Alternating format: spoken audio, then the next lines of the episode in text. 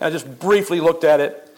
And he had just returned from Myanmar. And I can't spell Myanmar right now. I'm not sure how it's spelled. And I don't know where Myanmar is. Um, we'll talk about that later, Daniel. But, but, but, but, but, but, but God does. God knows exactly where Myanmar is. so apparently, Myanmar is in a civil war right now. I didn't know that either. And this civil war is very grievous. It's, it's tearing the country apart. And people, it's dangerous to move about. And it's really dangerous to, to, to gather as believers in, to, to assemble to sing the praises of the Lord and to hear the word preached for many reasons. And it's, the conditions are difficult and it's hard to find food. And yet, he sent me a picture of about 10 people squatted on the ground, and that's exactly what they were doing.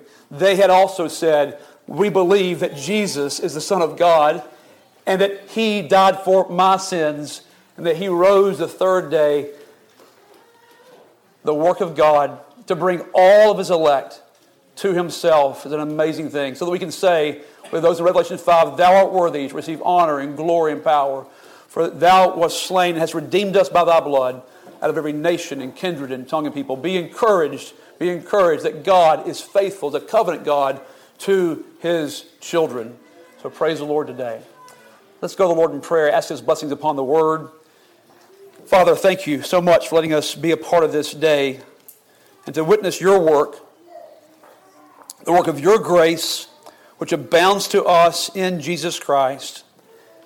Father, it, it gives us hope that all of your promises, therefore, are true.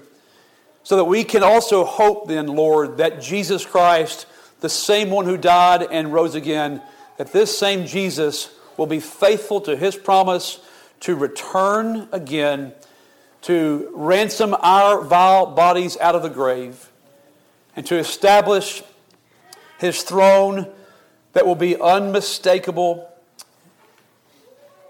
And praise will abound from shore to shore in the new heavens and the new earth without any hints of a negative tone.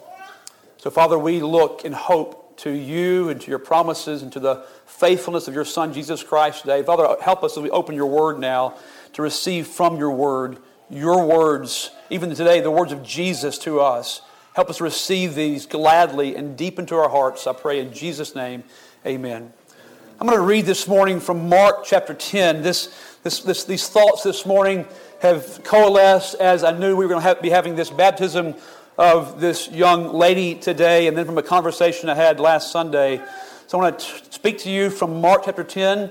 I'll just tell you if you want to do some study on this or some reference, this account is also uh, brought to us in Matthew chapter 19 and Luke chapter 18. So I'm going to pull from some of those today, but I'm not going to read those. But Matthew, uh, Mark 10 is where we will be reading from. Mark 10, verses 13 and following. So Mark chapter 10. And they, that's the parents, they brought young children to him, to Jesus that he should touch them. And his disciples rebuked those that brought them. But when Jesus saw it, he was much displeased and said unto them, Suffer the little children to come unto me and forbid them not, for of such is the kingdom of God.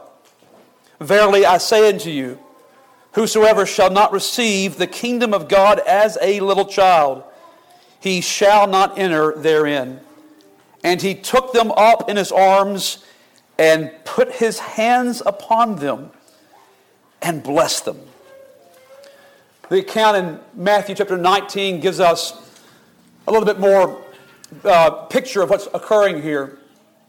Jesus has left Galilee and he enters into Judea along the coast of Jordan and he begins this ministry of healing. And so, because Jesus is healing people of uh, dreaded diseases in miraculous, way, in miraculous ways, you can imagine what occurred. Great multitudes follow him. I don't know what, what your, you know, the picture in your mind, your imagination is of the ministry of Jesus, um, but it's not like me this morning. It's not like a people gathered in a civil and organized way uh, with Jesus standing before them with a microphone and a suit and a tie and his hair fixed, and, um, and the people were quietly just listening to what was happening. It was nothing like that at all. Most of the public ministry of Jesus, it, was, it would be much more accurate to imagine something that's quite chaotic and, um, and quite loud, quite, quite noisy, even raucous at times, with all almost all of the public appearances of Christ were like that. So just think about that. A dusty, loud, raucous, disorganized in many ways um, scene. I say disorganized in that there were, there were always people pressing against Jesus or people that were coming with all kinds of questions. You might imagine maybe more like a press conference where they're shouting questions at, at Jesus and um, others are shouting for his attention in different ways. Well, this is one of those, and to give even more context to this scene right here, um, what happens is as, as he is doing this healing and these multitudes, these throngs, so thousands of people are hoarding around him. But just imagine that scene. He's surrounded by thousands of people who would want his attention. The Pharisees, of course, are also there. They're the ones who want to be the organized ones and keep this in, uh, in, in, in, in, um, in an organized fashion. And they really want control of the scene um, because they don't like Jesus. He's a threat to them in so many ways. His words have pierced their facade, and so many times his words have quieted their accusations. And so they come to him again, and this time they come to him with this really age old, very, very ancient, and yet very, very practical and very, very thorny question that had been a matter of great debate among the Jews for generation after generation after generation. And we're talking, of course, about the problem of marriage and divorce. And so they question him about marriage and divorce, and Christ engages with them. And as he is engaging with them, his answers are, are surprising and they are authoritative and they are thorough, and yet they're so uh, devastatingly um, clear and right and recognizably right that the disciples themselves are sort of flummoxed by them. And so they begin to ask Jesus questions themselves about this issue.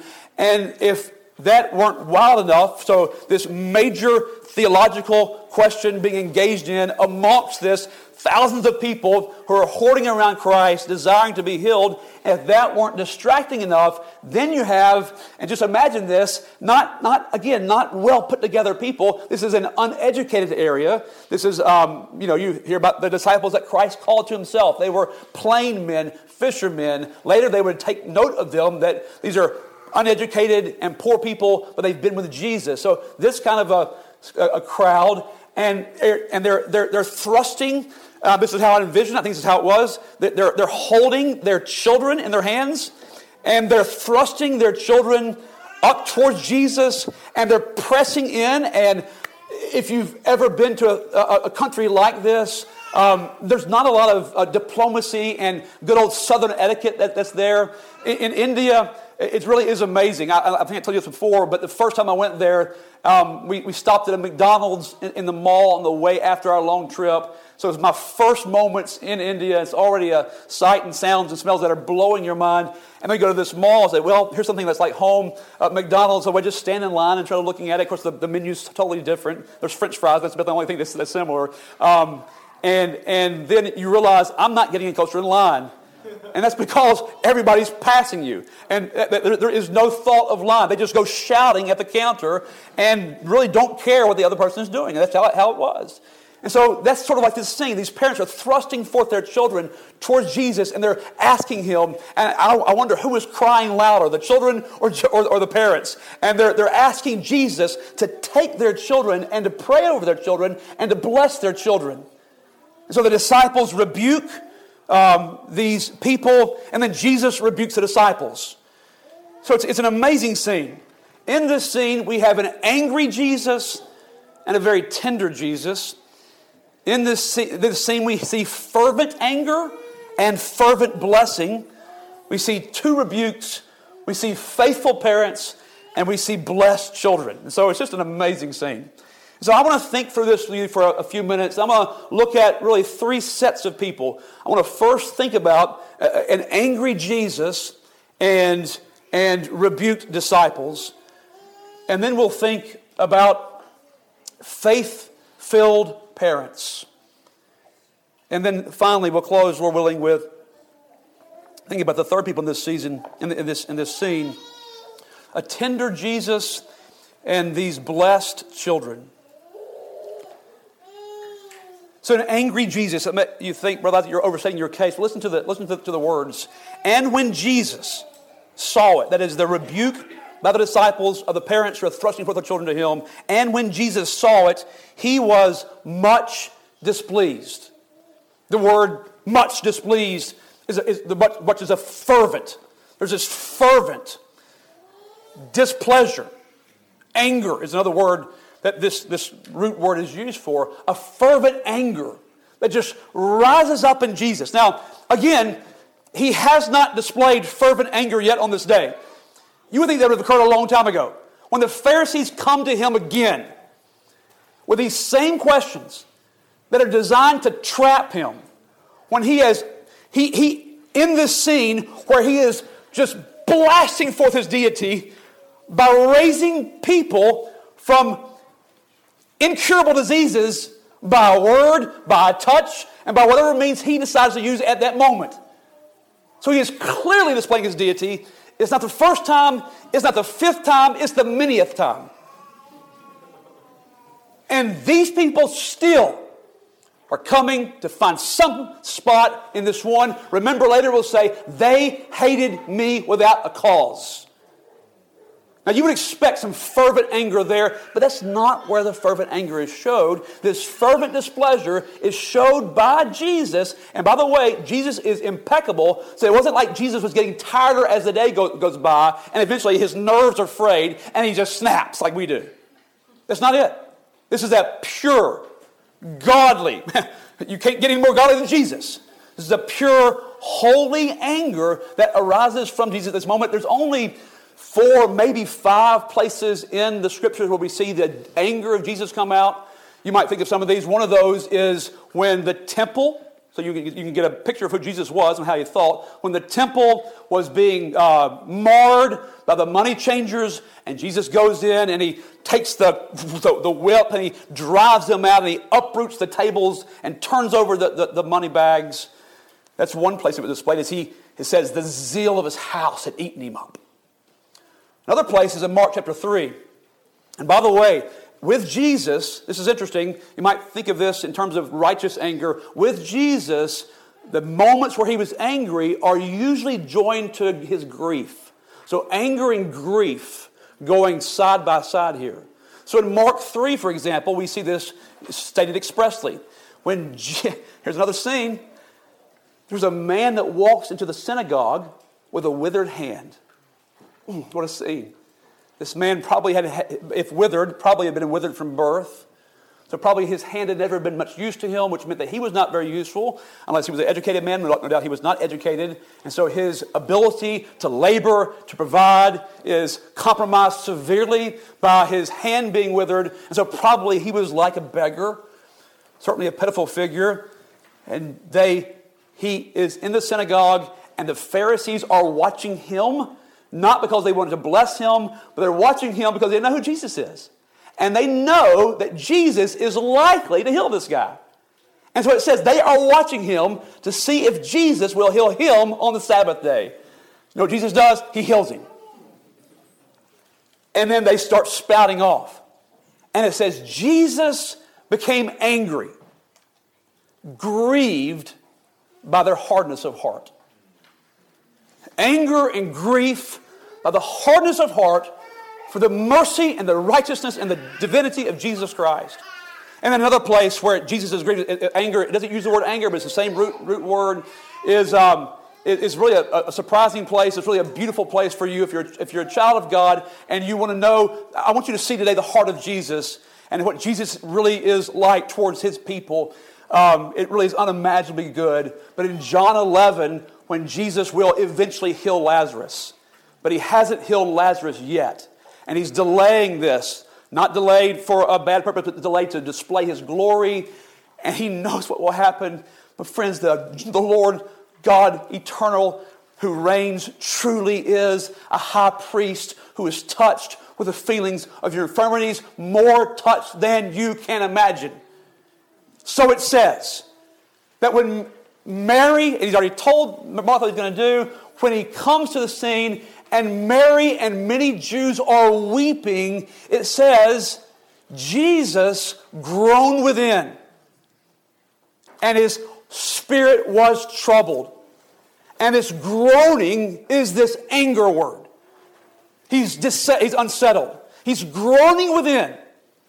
And it doesn't tell us exactly why he's angry there. But, friend, I believe we can know that a God who is holy, righteous, every vestige of the curse, of the, of the, of the effects of sin upon this world grieve Jesus deeply, including hopeless grief that occurs when loved ones die. So every effect of the fall, the sadness, the, the, the, the, the, the, the thought of, of, of, of just aloneness and the longing to be with the one whom you love. You know what I'm talking about. You've lost a loved one that you love dearly. Jesus is so touched that he groans in this angry display. And by the way, thank the Lord that he displays that he's able to do something about this sin curse problem, isn't he? He's going to raise Lazarus from the dead as a foretaste of his own resurrection from the dead and of your resurrection from the dead as well. Praise the Lord. Well, this is where anger is displayed from Jesus in the Bible. And here we have anger again. So let's think about this to figure it out. You have some rebuked disciples here. the question is, how does one go from, and really immediately from rebuking to being rebuked? That's a tough swing, isn't it? Well, you're standing there and you're doing the rebuking, and then somebody speaks, and you go, oh, I'm the one that's being rebuked now. It's a really sudden switch in their, in their experience. And so, I mean, we have to speculate here a little bit, but I think we can speculate probably pretty, pretty close. I just want to think what, what what's happening in the disciples' thoughts. And we can say this maybe, maybe, probably, they had very commendable intentions. Um, again, imagine this scene. I'm sure the disciples felt like, in some way, they were sort of the bodyguards of Jesus. Um, they're the ones to protect him. Uh, they're the ones that, that, that, are his disciples, his followers, the ones who are there for him. So maybe they, they, they, they felt they needed to protect him. Maybe they knew he was tired, um, and, and, and these just more people coming along. So maybe they, had, maybe they had commendable intentions. Let's give them the very best thought. Maybe they had commendable intentions, but what they did not have, they did not have spiritual sensitivity. I want to say that again. Maybe they had commendable intentions, but they did not have spiritual sensitivity. You know, where, you, where you're sure you're right and you're sure you can see clearly, and it turns out you actually can't see at all. Jeremiah 17 says that the heart is deceitful above all things and desperately wicked. Who can know it? Brothers and sisters, what we should pray for on, a, on, a, on a every moment basis is, everyday basis is, Lord, help me to see things as they really are. Help my heart to be in the place where I never, never am void of seeing, um, discerning what should be done that would give honor and glory to your name and that would look like your Son, Jesus Christ, in every setting that I am. Oh, that's a prayer we need to pray, isn't it? They certainly did not have the right sensitivity here. They didn't understand what the Spirit was doing, how the Spirit would have them to, have them to go. And we're going to see in a minute they should have. Or maybe it was this. Maybe, maybe they just enjoyed the privileged circle. this is our Jesus. We know that happened at, at, times. Remember, there was one time where they said, "Hey, these guys are not like us, and should we go? You know, should we should we go uh, uh, condemn them?" And Jesus said, "No, those who are not against us are for us." We know another time that that John, uh, that, that the, the old um, son of thunder, wanted to go bring down fire from heaven on some people. So there was a certain sense for sure they really, and we just in a minute, they really did think this way. They really did enjoy sort of their status in the kingdom of heaven. And they wanted to have their status go just as high as, as, as, as the ladder would climb. They thought themselves to be something we're going to see here in a few minutes that's called pride. And they didn't want to be intruded by that which was less trivial, insignificant, as the case with these parents and these children. Well, I won't speak a lot more about that, but that's certainly important, isn't it? When you see, when, your when, your when your interaction with others and really how your thoughts for the Lord is, is that you feel like you are in sort of some elite position. some privileged position, and you really enjoy that status, friend, you are not where God would have you to be. We'll see this in just a minute. Or maybe it was just the setting. this really is an important theological debate, isn't it? They really did need clarity. This is a, an age old question, and Jesus can answer the question, and they have more questions, and they're good questions. And by the way, Jesus is going to leave, and they know that, and they're going to be in charge of, and not in charge, but they're going to be uh, commissioned with, with leading the church. And this question needs to be answered. So maybe it wasn't that they were, they, they were, you know, just feeling elite. Maybe it was just, we want to figure out what's going on here. Can you guys just hold off? They would be making judgments on marriage and divorce for years to come. And it's all true. Yet they missed the point so bad that Jesus got very angry. Now, we got to ask this question why is Jesus so angry? Well, we know a few things for sure. I'm going to do this under the, under the category of forgot, okay? Here's what we know they forgot the disciples had forgotten who they were and where they had come from. In Mark 1, it talks about the calling of the disciples. These are the close people who were close with Jesus, right in his inner circle, commissioned for ministry to, to come. And you remember, they were fishermen. He, he didn't go to the university and, and call out the master's student and say, hey, finish that degree and then come follow me. And we're going we're gonna make a, a, a, splash. Friends, he, he goes really to the most base and the lowest place and he calls these fishermen, again, these uneducated, these um, dependent on, uh, on the winds blowing the right way and the water they keep see under, producing fish every day, and then bringing it to this really smelly location and cutting these fish up and sucking their guts out and, and, and, and taking them to the market and selling them and then going rinse and repeat day after day after day. This is not a glamorous place. This is not the, the, the, the armor of Rome or the halls of Greece. These are just plain old fishermen in Judea. Remember, can anything good come from these areas? They had forgotten who they were and they had forgotten where they came from. To where they're ready to hold off people that are just like them, but in their mind, they're not like them anymore. Oh, friend, we must battle pride. We must. The, the greatest battle of our life is the battle with the flesh, is the battle with the self. The pride that can show up in so many different ways. And one place that pride will show up is when we forget who we are and which we came. Friends, we are all the recipients of sovereign grace that we did not deserve, that we did not earn. We didn't just learn to say, I believe that Jesus died and rose again and that I want to follow him. God wrote that into our hearts. Flesh and blood didn't reveal it. But my Father, which is in heaven, gives us the grace of faith, the grace to believe in Jesus Christ, the grace to follow Jesus Christ, the grace to, be, to, to, to have this amazing anchoring gift called hope that lies beyond the grave, the grace to see things as they are, the grace to love, the grace to forgive, the grace to grow, the grace that, that just floods our lives. It all comes through grace. We must not forget who we are and where we came from. And by the way, what, they, what we are called to do. So these fishermen were called by God, by His grace, to keep fishing, but to turn their direction from the seas to the land.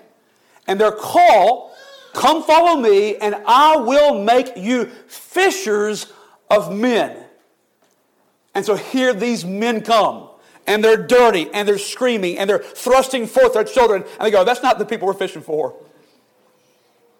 We want to know about what Hillel thought, and is it Shammai? I forgot who the two, who the two were that were battling over divorce and remarriage back centuries before. So are we in this camp? Are we in this camp? We, we, we really care. They forgot what they were called to do, who they were, where they had been. They, secondly, they had forgotten the teachings of Jesus. Remember on the Sermon on the Mount, Jesus brings the disciples before him and he begins to teach them. And the most important words, the beginning words, he teaches them what the blessed life is. And right there, front and center, is Blessed are the merciful, for they shall obtain mercy. Friend, the teachings, the words of Jesus matter. The words of Jesus are meant to instruct us, to inform us, to guide us, to lead us into how we live. They're not just words to hold. They're not just words to say we, we have truth. The words of Jesus are brought to us that they might infiltrate every part of our being and then come out of our pores and come out of our reactions, come out of our words, come out of our deeds. So when there is an opportunity for mercy right in front of them, they say, We don't want mercy right now. But Jesus said, Blessed are the merciful, for they shall obtain mercy. Have you forgotten the words of Jesus? Are the words of Jesus uh, front and center in your thoughts, in your actions and interactions? Next, thirdly, they had forgotten the example of Jesus. Remember, it's a privilege to walk with Jesus. It's a privilege for you and I to have God's Word, to be able to walk through the life of Jesus from the Gospels, that we might see who Jesus is. Do you remember the time when in Matthew 9 when Jesus sees, he's looking out and he sees all these multitudes and they're scattered like sheep without a shepherd? What was his response? Did he turn and walk away? No, no, no. It says Jesus was moved with compassion when he saw this multitude.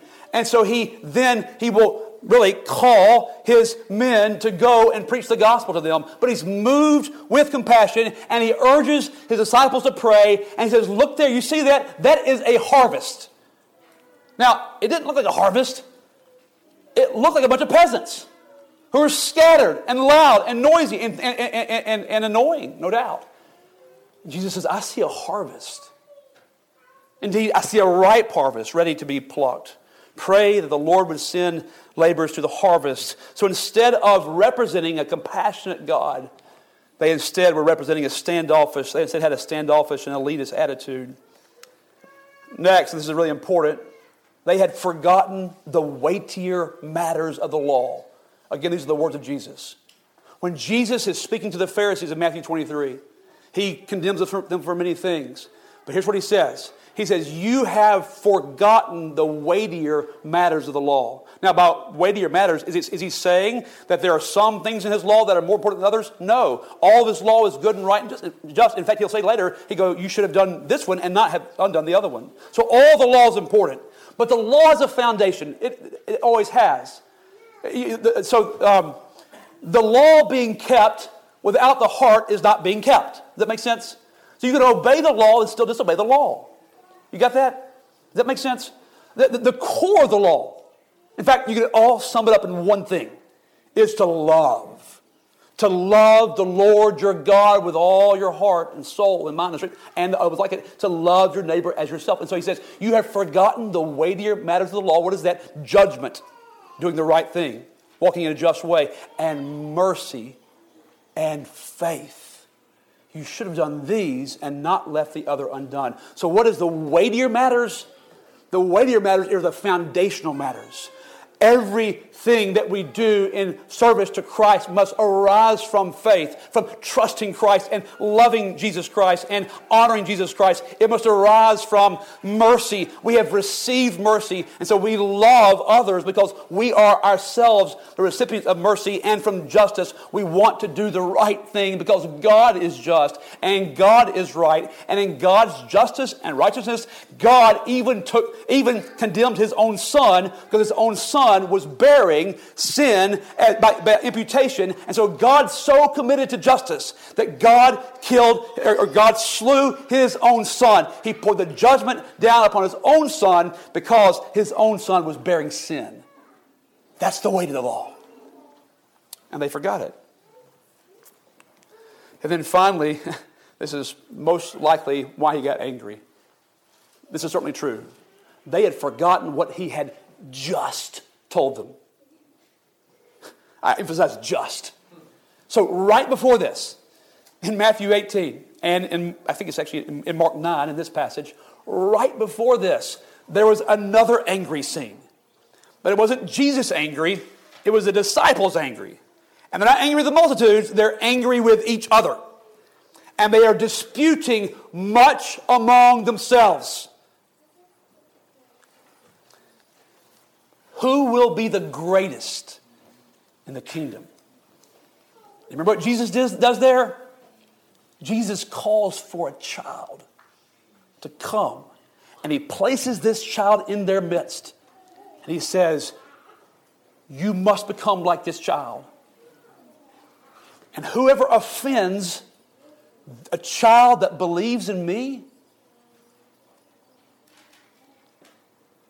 I think it's where he said, a millstone should be put on their neck, or something strong like that. Okay?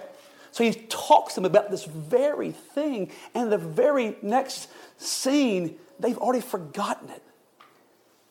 Now, now, do you ever hear the word like that? Is that how the words of Christ come to you at times? Yeah, I know. We, we, we need to be nicer to, to, to, kids. We need to act more humble and all this stuff, and that's really important. And, and what about divorce and remarriage? Get, get, get away, get away, get away. I've got a very important question. Get away. I just forgot what he had just taught them. But, friends, the words of Jesus, again, yes, they're important. But it's more than important, they are everything. Jesus really meant what he said. And so he will repeat it right here one more time. He says, This time, not only must you welcome them, but you must become like them. If you're not like them, you don't have any part with me. So if you're shunning them, this is a problem. Let's read what he says. Suffer little children to come unto me, and forbid them not, for of such is the kingdom of God. Verily, truly, I say unto you, whosoever shall not receive the kingdom of God as a little child, he shall not enter therein. Is this elitist attitude, is this, or, or, whatever you want to call it, is this, this, this, this standoffishness, is this forgetting of mercy, is this important? You better believe it is. He says, Know this. If you don't receive the kingdom like, like these, these children do, you don't receive it at all. It's not yours unless you become like this little child. I think there's some shades of John 3 here, aren't there?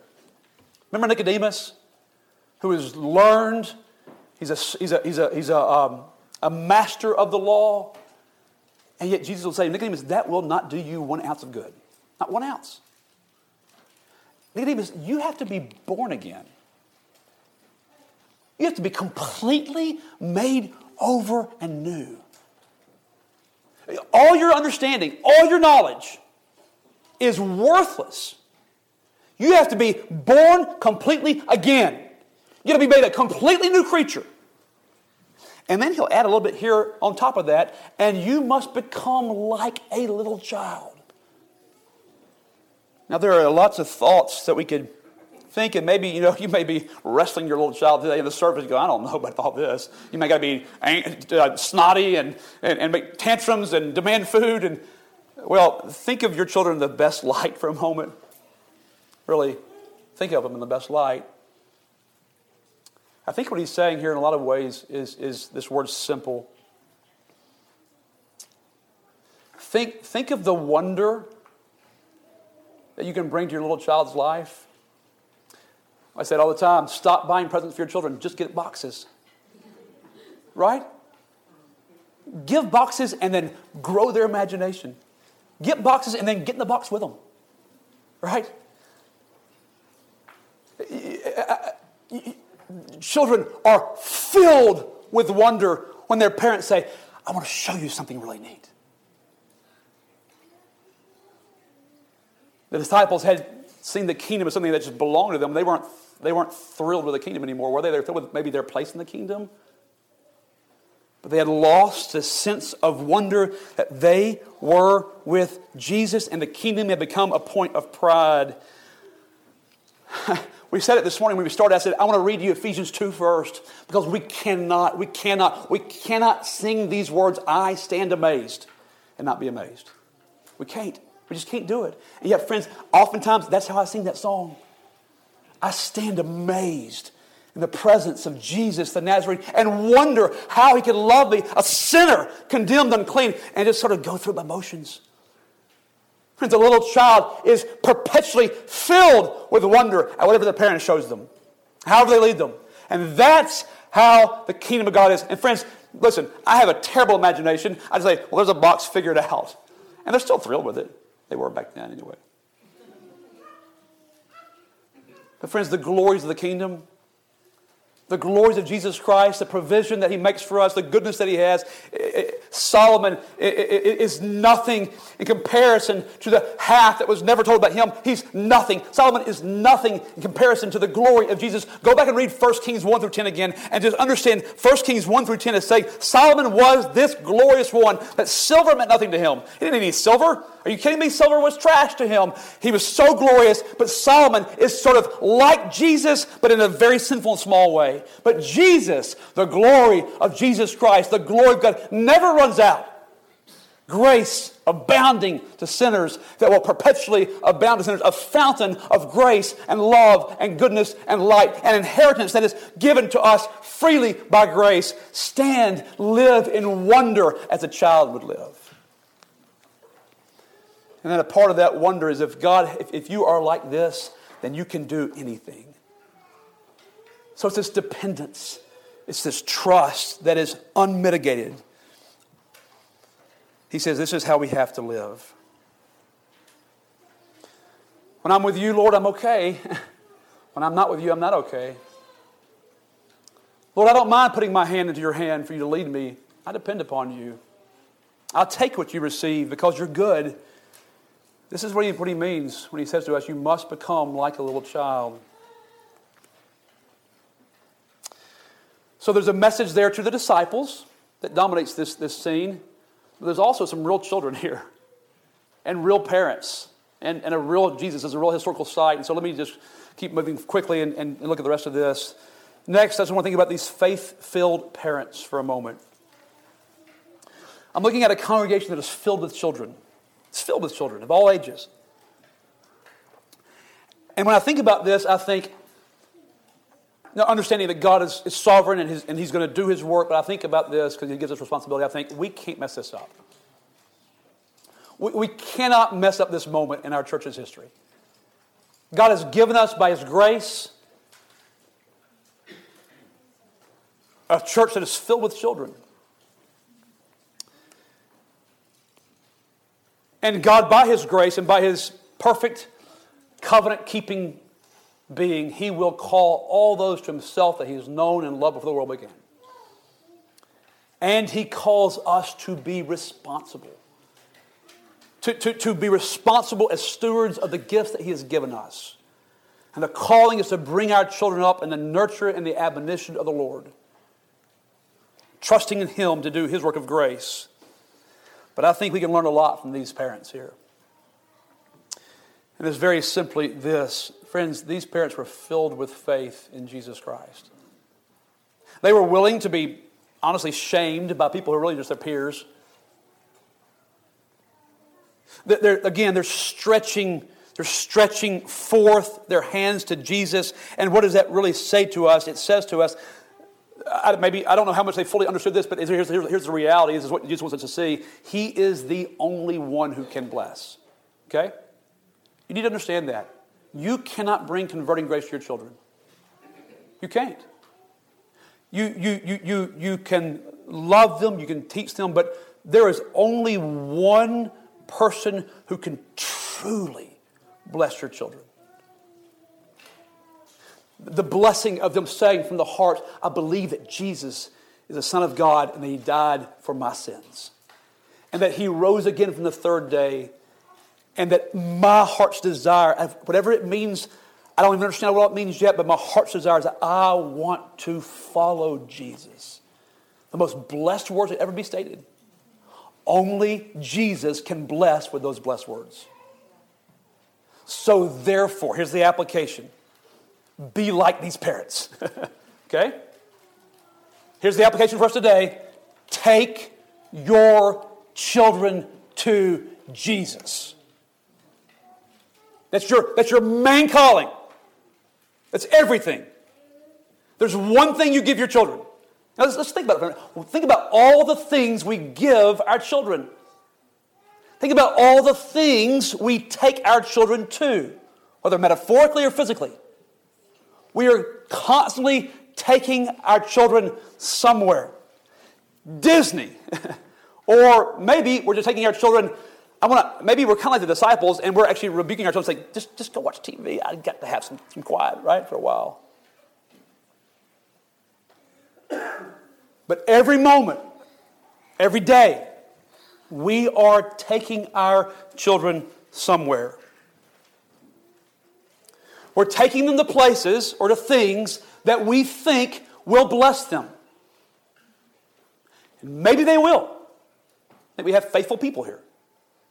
We're taking them to books, taking them to museums, taking them to the park, taking them to supper, taking them to church. We're taking our children somewhere all the time, and unless you're just a, a scalawag, you're taking your children to somewhere that you think will bless them. So let this be said loud and clear. There is one who is guaranteed to bless, and only one. So take your children to Jesus. Really, three applications. What do I mean, take your children to Jesus? There's not, not a coast over in Judea somewhere you can go. First of all, take your children to Jesus as a priority. So, wherever Jesus is, wherever he is, and he's told us where he'll be, Jesus is found in the house of God. Right? Jesus is found in this word. So take, make it a priority. If there's anything we're going to do, we're going to take our children to Jesus as a priority for what we do, activities that we do in life. Okay? Secondly, take your children to Jesus. I don't even know what the right word is, in life moments. to make conversation. Now, there are clearly times, there's been, this has been overtaught, I think, at times, you know, where you, you, every moment becomes a gospel moment. It's impossible. You, you will drive your children nuts and yourself. There's times you go, get your tail in the car. We're going to go, all right? And said in a very sanctified way, I mean. and your head and the rest of your body, too. but, but, but, but, we must regularly we must regularly take our children to Jesus in conversation. I don't mean we're banging Jesus like a, like a hammer hitting a nail. You're nothing like Jesus. Be like Jesus. That's not what I mean. But what I do mean is that there are anxious moments, there are fearful moments, there are sinful moments everywhere in your children's life and they will interpret those somehow, and they'll most likely interpret them through how you handle the same kind of moments. The same sinful moments, the same angry moments, the same fearful moments. They're going to interpret life how you handle those moments. So take your children to Jesus in those moments. I know that you are scared right now. Did you know that there were some scared people who took their children to Jesus and he took them up in his arms and blessed them? I know that you're angry right now.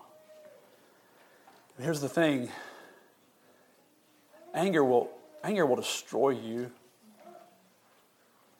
Yet here's the thing you don't, you don't have the ability to stop being angry, not completely. You can kind of change the behavior, but you can't stop being angry. But it's going to destroy you. It will. If you, keep, if you grow up as angry as you are right now, you will do angry things that will destroy your family, that will destroy your life. And you're really helpless to overcome anger but can I tell you about Jesus who could touch someone and they would be healed? Can I tell you about Jesus who forgives angry people and teaches and then teaches them how to be filled from the very inside of their being with mercy and forgiveness and forbearance? Friend, take your children to Jesus in conversation. If it's only blast it, you've done it again, I'm fixing to bless you. I'm afraid, I'm afraid they'll never see Jesus. I, don't mean, I don't, I don't mean the way that sounded. I mean, they'll never see an accurate picture of Jesus more than they will see it from your, from your display. Okay? And then finally, take your children to Jesus just like they did. In prayer, bless them. Jesus, bless my child. Jesus, I'm coming to you. I know you're talking to somebody about divorce right now, but I am coming to you. I'm saying, please, please, bless my. I know they're there asking too, but I'm asking you, bless my child. Jesus, bless my child. Only Jesus can bless. So the intensity of these people who are thronging around Jesus, pushing past the line to get in front of the line of McDonald's, run that way to Jesus in your prayers. Okay? Now, let's close for real. There's been a very angry Jesus, fervent anger. Yet the scene closes with fervent blessing. I'm not making this up. The word, let me just read it. And he took them up in his arms. So he turns from this angry display. You've got to be like these kids, or you will not know the kingdom and he took them up in his arms, put his hands upon them, and blessed them.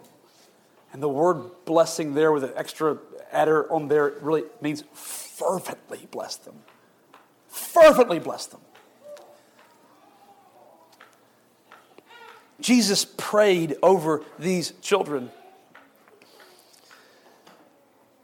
We sang the song earlier, only Jesus, only Jesus can do helpless sinners good, right? Well, let me tell you, friends, the Bible's uh, record is clear. The Lord Jesus Christ, the Father of glories, always responds to faith. You know why? Because He's the one that gave it to start with. But He always does. He always responds to those who call on him for mercy and for blessing. Now, you can read too much of this. I'm not saying that if you ask Jesus to save your child, he's guaranteed to do it. He, he, he didn't, obviously, he didn't, he didn't hold every child in this scene, probably. He's sovereign. And he's good. And those who call upon truly for mercy, he always, he always responds. You see, his heart is drawn to bless those who are in great need of blessing and who call upon him for blessing.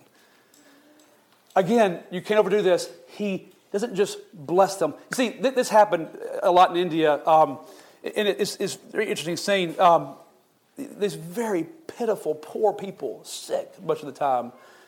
Um, they would come to the services to hear the preaching, and they would be, some of them would be members, and um, and some of them would be sort of loud and, and, and it'd be kind of annoying, honestly, because you don't understand what they're saying and you're talking to somebody else and they're, they're trying to grab your arm. And, and, and, and they were coming for prayer, always. And then there would always be a few who just sort of linger off to the side, no matter how long you, you, you were conversating with somebody else, they would just linger and linger and linger and linger linger. They wanted the same thing. Will you, will you pray and bless my mother? Will you pray and bless my child? Will you pray and bless me?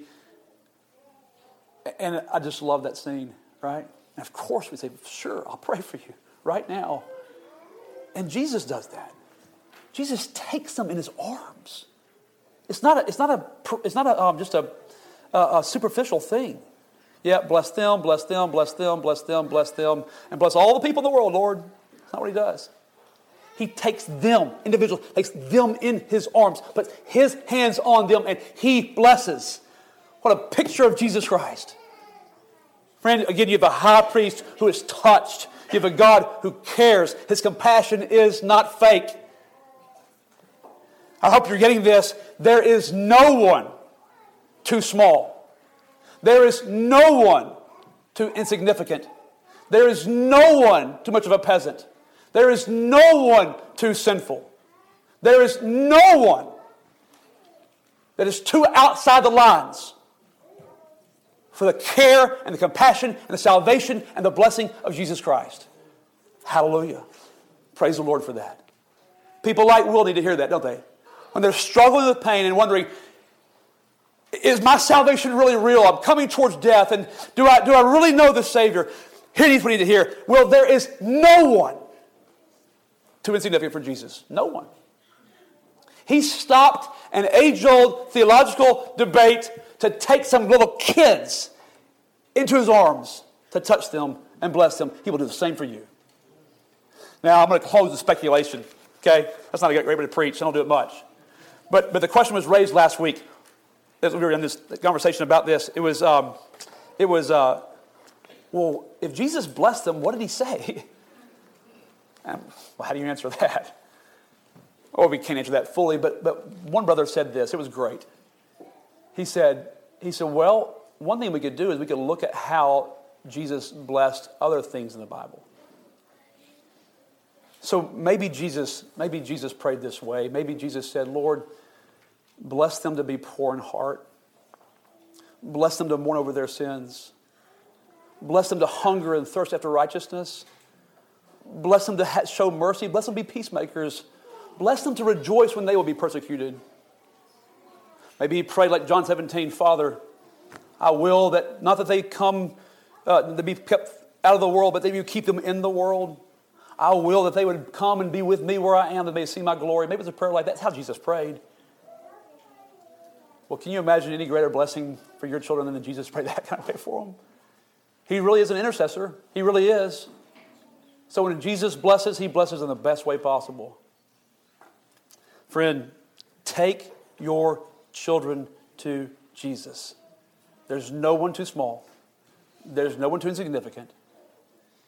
And so may we interact with others in the same demeanor, the same way that Jesus displayed in this glorious scene. Let's pray. Father, I thank you, O God of heaven and earth that you have hid these things from the wise and prudent, and has revealed them unto babes, for so it seemed good in thy sight, O Father. And so, Father, I pray right now for every child in this building and every adult. Would you bless them? Would you bless them to hunger and thirst after righteousness? Would you open their eyes to the glory of the kingdom of God? that they would enter the kingdom with wonder that would never perish. Father, would you cause them to see your Son and to see him as he really is, and to serve him and to love him? Lord, would you keep them from sin? Would you, would you protect them from the idols of this age? Would you protect them from the lies of Satan? And would you protect them from the glamour of these perishing things? that looks so shiny in our midst, that they may see the true goodness and the true riches and the true glory. Would you bless in this way, Father? I pray in Jesus' name and amen.